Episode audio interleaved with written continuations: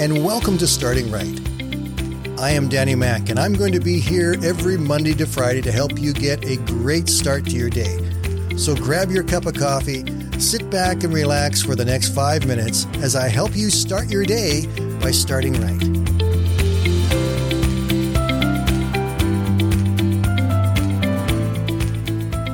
Hey, good morning, everyone, and welcome to the Friday Roundup. This has been a really good week. I've really enjoyed it. And from the response I've had come back, I think you did as well.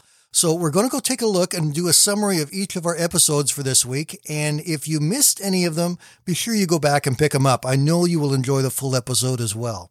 So let's jump right into it. Going back to Monday.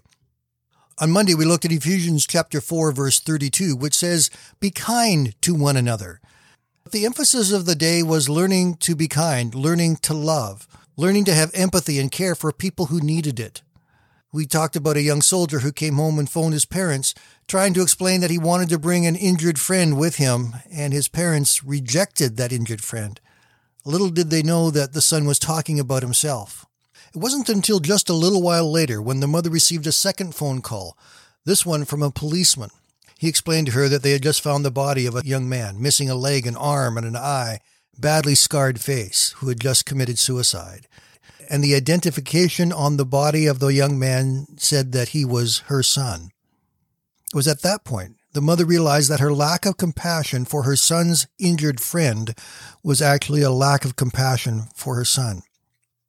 We often fail to realize just how far a little bit of compassion will go in touching somebody and encouraging them and loving them and helping them. People all around us need someone to care about them, just to listen to them, just to show them some love and compassion, to really be interested in where they are and what they're going through. I guarantee you, everybody is dealing with stuff. And if you think you're the only one who's struggling right now, I'm sorry, you're not. Everyone is dealing with stuff. And we all need to be able to talk about it with someone. On Tuesday, we went back to the year of 2006. Normally, we talk about music on Tuesdays, and we did, but this was a very different kind of song. This was a song from Brooks and Dunn, the country superstar duo, who had recorded Believe back in 2005. This song was all about mentoring. The story in this song revolves around a young fatherless boy and an elderly gentleman who lived just down the road the two built up a great friendship. At one point, after hearing how the older man had lost his wife and his child, the boy asked him, What is it that lets you keep going and being so happy? The old man looked at the boy and he said, I raise my hands, I bow my head, and I'm learning more and more from those words that are written in red. The truth of the Bible was in that man's life, and he knew that he would see his son and his wife again because of the promises in God's Word. And the boy learned that the most important thing to that old man was that he believed. He believed he would see his wife and his son again. And then when the old man passed away, the boy came to the funeral. And at that point, he began to really understand what it meant to raise your hands, bow your head, and believe more and more in those words in red. The old man mentored the boy. He taught him truths so that when the boy grew up, he knew how to live with those truths. We need mentors. The older men need to mentor the younger men. Older ladies need to mentor the younger ladies. They need to be pouring their love and wisdom into the next generation to help them to become what they can and should be. On Wednesday, we talked about America's Funniest Schadenfreude. It was a takeoff on America's Funniest Videos the TV program that's been around for 32 years that makes its mark simply on showing submitted videos of people doing dumb things and minor disasters happening, which sometimes are absolutely hilarious. The word Schadenfreude is a German word which means to have glee at someone else's misfortune. It really has an emphasis a little bit stronger than what we see in the funniest videos.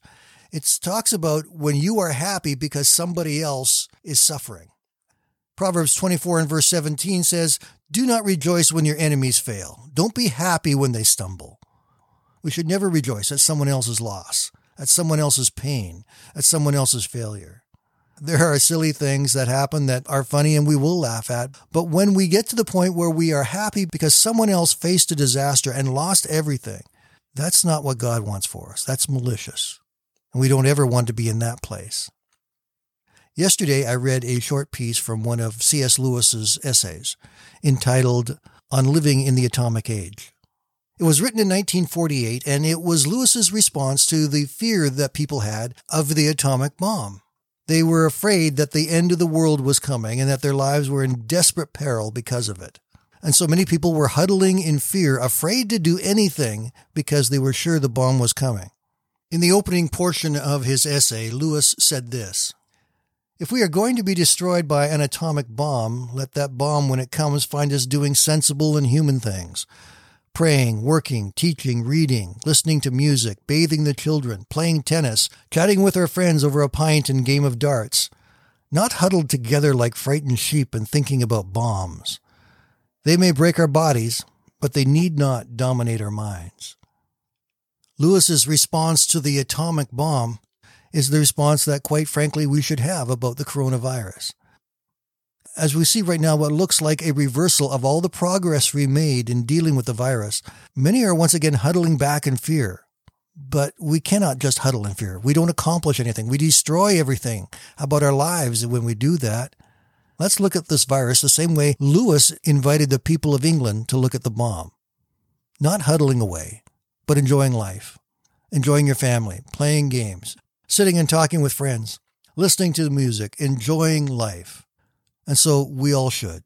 No matter what is going on around us, we should enjoy life. That's our week, my friends.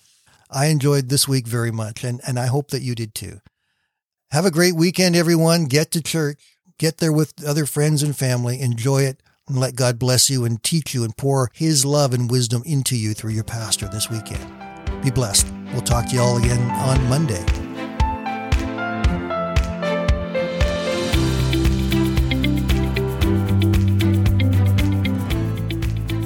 Listening today.